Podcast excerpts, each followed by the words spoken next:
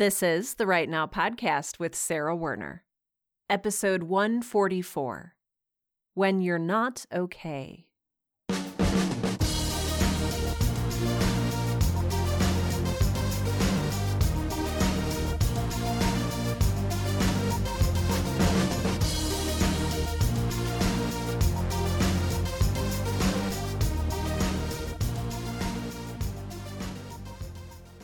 Welcome to Write Now, the podcast that helps all writers, aspiring professional and otherwise, to find the time, energy, and courage you need to pursue your passion and write. I'm your host, Sarah Werner, and perhaps appropriately for today's topic of discussion, I have not been doing okay lately. I know grammatically I should probably say I have not been well lately, but I like the phrase doing okay. More so than the word well, I feel like okay encompasses sort of the the baseline for life. Like, how are you doing? Well, I'm okay, all things considered. Or maybe this is cynical of me to drop the baseline for daily existence from doing well as the norm to doing okay as the norm. Maybe it's reflective of modern society. Maybe it's simply reflective of me. but whatever it is, I am not it. I am not okay. And maybe you are not okay either. Maybe you haven't been okay for a while. I have not been okay for a while. And I promise this podcast episode is not just going to be a laundry list of complaints. But it starts like this. Lately, I've woken up every morning to a pounding heart, to racing breath, and to a very intense feeling of panic and anxiety. I told my newsletter subscribers that I feel like my heart is a runaway stagecoach driven by a horse that got spooked and is now dragging my body through the crowded town square of life. I can't say for certain whether it's anxiety, fear, overwhelm, burnout, depression, ADHD, just the world that we live in today, maybe even simple excitement that I'm misinterpreting. Maybe it's a combination of all or several of these things. Maybe it's none of them. And maybe it's something that's accentuated by me paying attention to it and focusing on it. Like when you have a cut on the roof of your mouth and your tongue can't stop poking at it and making it hurt more and more, and driving it further and further into your own focus. So I don't know precisely what this is, or if it's something that we can even be precise about. But I do know that it is making it increasingly difficult for me to focus on my work instead of panicking through it and not doing a good job. It's making it increasingly difficult for me to get through my day without being exhausted and knowing that I'm going to have to get out of bed and face a nightmare circus of emotions, panic, fear, overwhelm, burnout, etc., makes me really not want to get out of bed in the first place. I was telling Tim this morning that lately the only thing that's been getting me out of bed this morning is the desire for a really delicious cup of coffee. Like, that's the one thing that I've been clinging to. And one of the many difficult things about feeling this way is it is so difficult to communicate what you're going through with someone who is not going through it. It's not visible. It's not like I have a broken arm and the bone is jutting out. And I think it's rather easy to conflate a situation like this into some sort of moral failing. Like, oh, Sarah, you're just lazy. Oh, Sarah, you just don't want to write enough. It's really easy for people on the outside who don't know what you're feeling or what you're going through to say, well, just pick yourself up by your bootstraps. Just set an alarm. And it can even get into places of blame. Well, if you had a writing routine, you wouldn't feel this way, etc., etc., etc. But that's not what I want to focus on today, though we will spend a little bit of time talking about labels. Instead, I want to talk about what we can do when we don't feel like doing, when we can't do. Years ago, or at least it feels like years ago at this point, my good friend Michelle recommended a little iPhone app to me. It's called Woebot. So, like robot, but woe as in woe is me. Or should it be woe is I? I don't know. But W O E B O T is the name of this app. And it's basically a free little app that walks you through cognitive behavioral therapy exercises which I know sounds like a blast. but bear with me. So I opened up the little app, and Woebot, the AI, says, Hi, Sarah. Good morning. What are you doing right now? And I typed, panicking, uh, because that's what I was doing. And Woebot said, Well, it seems like you might be experiencing some stress and anxiety. Let's start by challenging those anxious thoughts. Is that okay with you? And I typed yes. And Woebot said, okay, focus your attention on your negative thoughts and imagine that they had a voice. What would these negative thoughts be saying to you? And this is where things get interesting. I had no intention of typing this. I didn't even know that this was what I was specifically feeling, but I typed, I am no good. And Woebot said, How about a second one? And I said, I'm lazy. And Woebot said, One more, write it here. And I responded, I'm wasting my life. Whoa. uh, not what I thought. I hadn't recognized until prompted that I was feeling like I was no good that I was lazy, that I was wasting my life. Wow, those are really powerful things to say. Those are really concerning things to say. But immediately when I typed them into this little app to a friendly little AI robot named Woebot, I realized that not necessarily that they were true, but I had been perceiving them as true. I have felt like a horrible person lately. I have felt worthless. I've been sinking into imposter syndrome and thinking, who am I to write? Who am I to tell a story? Who am I? I'm no one. Who are you? As promised, Woebot walked me through each of the statements that I had made, starting with, I'm no good and encouraged me to consider where these thoughts and feelings were coming from. But you don't have to have an app to do this.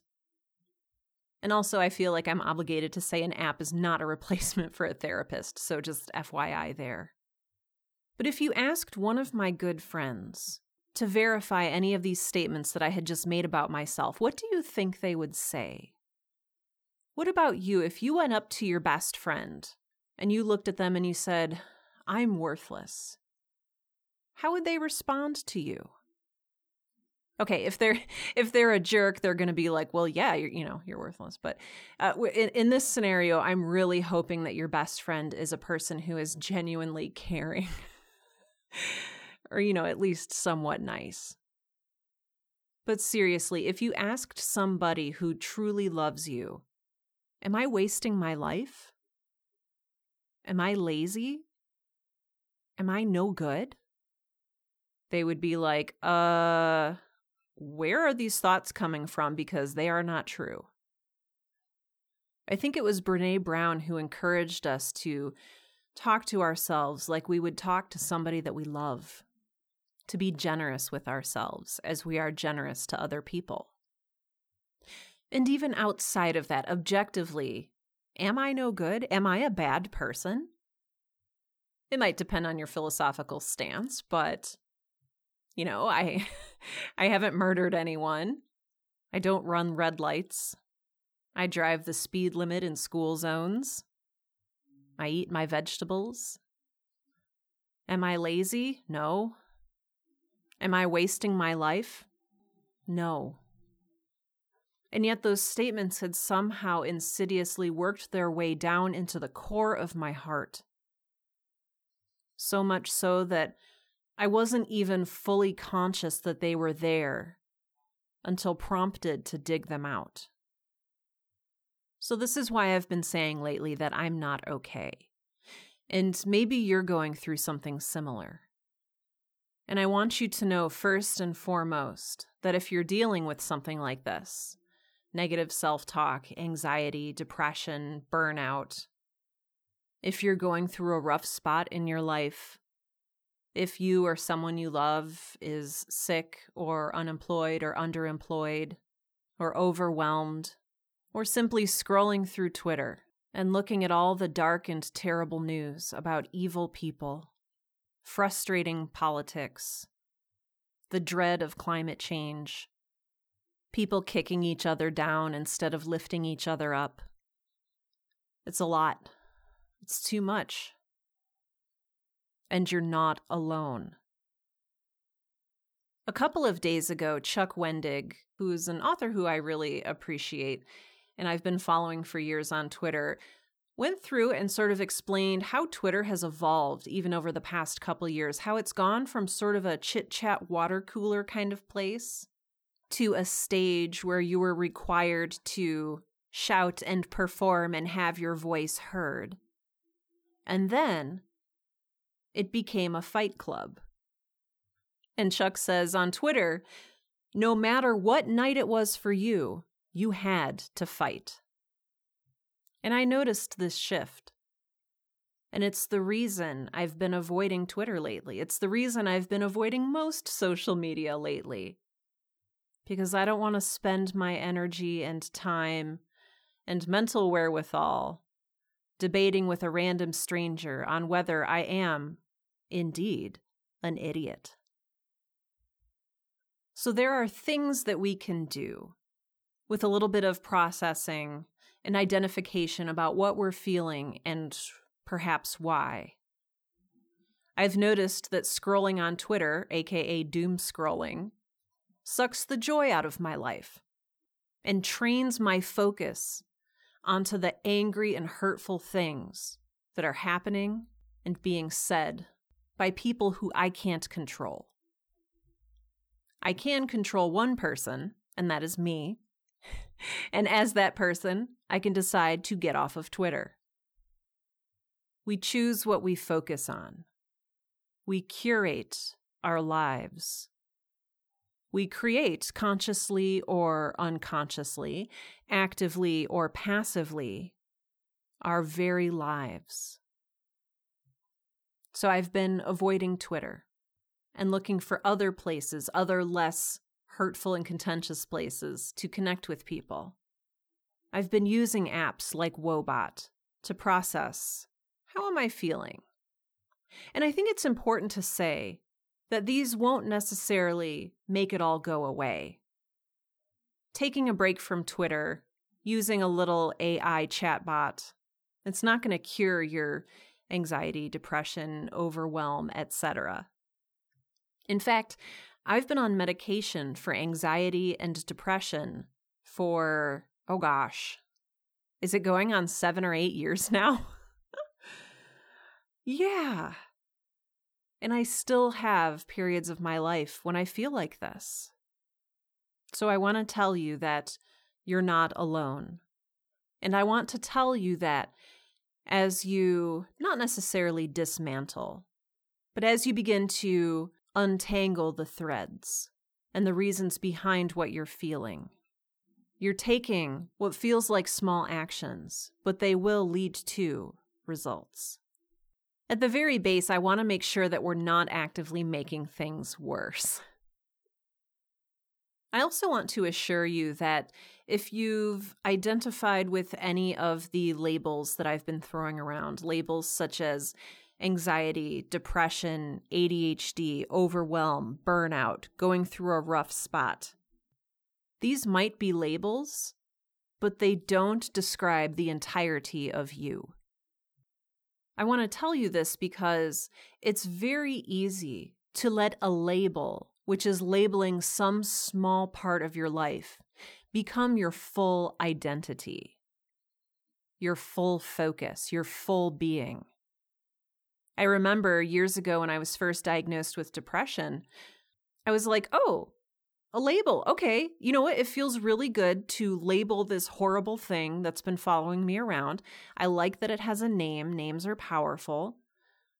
But everything that I did, I did with the knowledge that I was a person with capital D depression. And even though I had a diagnosis and even though I was on medication, I was looking at life through a depression lens. I was allowing it to become a main factor in my identity. Labels can be helpful, but to a degree, they can also be harmful. And if you do have a label or a diagnosis like this, I want you to know that you're not broken. You're not bad or wrong. You're not a mistake. You're just maybe not doing okay. And there are things that we can do about that. In fact, sometimes I like to think of myself doing things despite having depression, or in spite of my anxiety, or in spite of my writer's block, or burnout, or overwhelm. There's something really, this is going to sound weird, but there's something really empowering about doing something out of spite. Another thing that I've been doing is writing through it.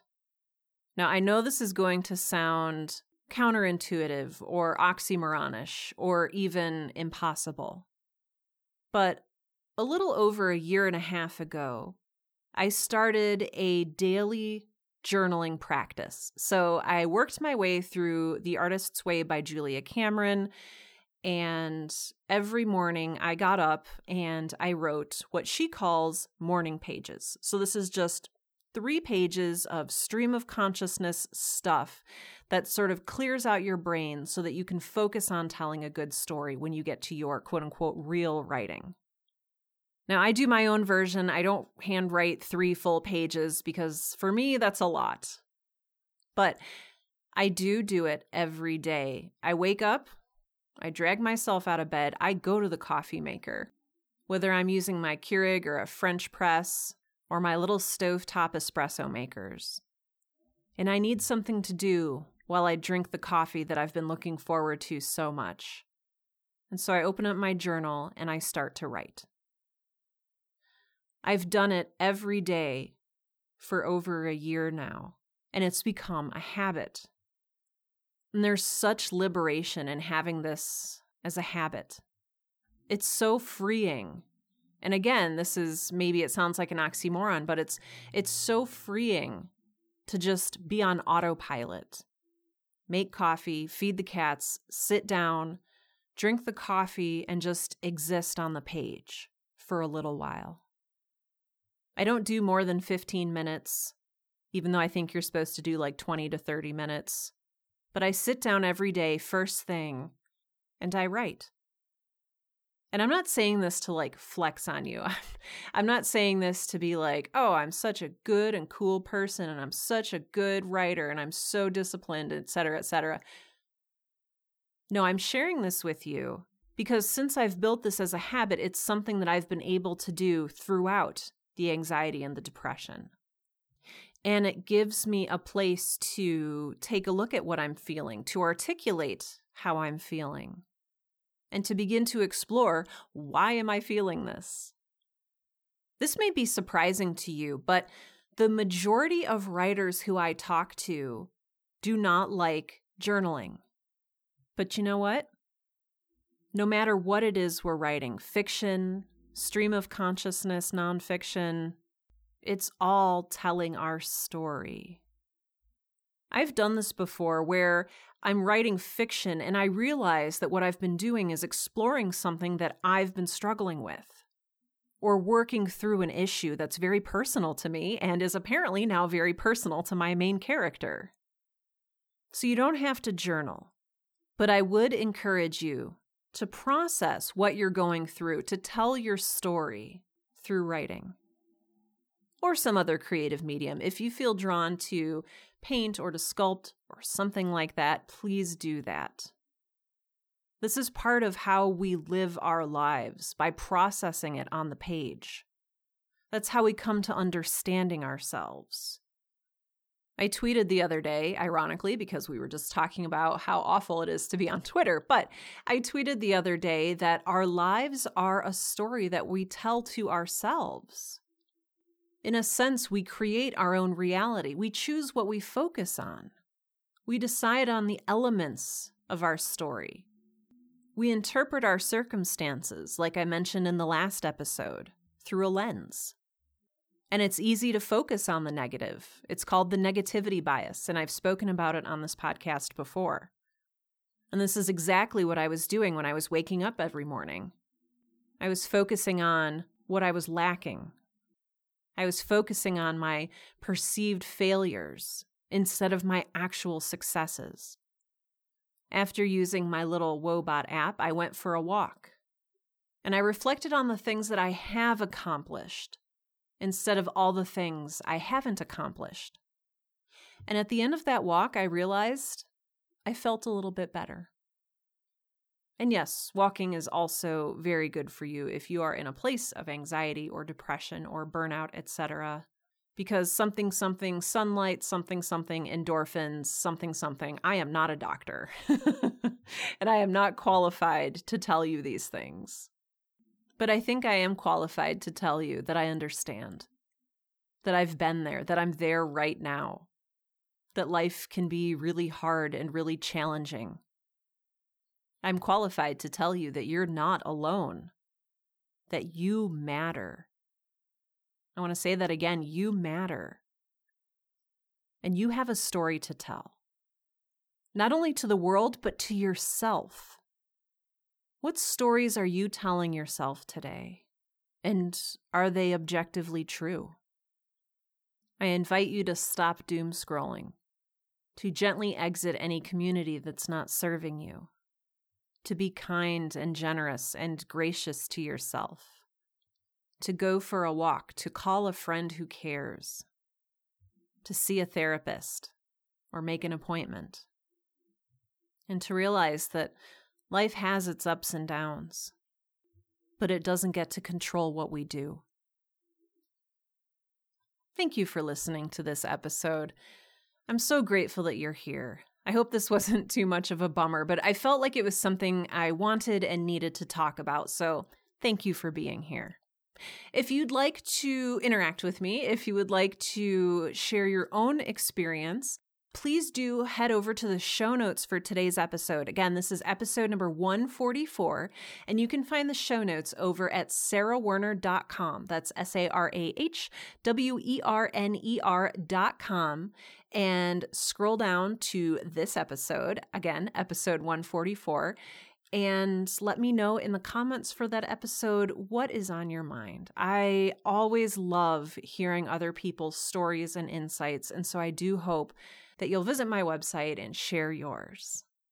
I would also like to thank especially my patrons over on Patreon. So, you've heard this from me before, but Patreon is a secure third party donation platform that allows people like you to donate a dollar per episode, $2 per episode, just to help me defray costs and keep the show going. I am very grateful to everybody who is a current patron, including Tamara K. Selman, Amanda King, Laurie, Regina Calabrese, Amber Fertesi, Charmaine Ferrara, Dennis Martin, Melissa Green, Michael Beckwith, Mike Teft, Sarah Banham, Summer, Tiffany Joyner, and Whitney Magruder.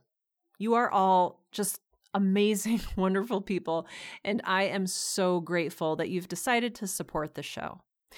If you're not yet a patron and you'd like to support the work that I do here at the Write Now podcast, you can run over to, well, I don't know if run physically, but you can head on over to sarahwerner.com and scroll down in the show notes to where it says support this podcast. Click on that, it'll take you through Patreon, and you can go from there. And with that, this has been episode 144 of the Write Now podcast, the podcast that helps all writers, aspiring professional and otherwise, to find the time, energy, and courage you need to pursue your passion and write. I'm Sarah Werner, and I'm not okay right now, but I will be, and you will be too.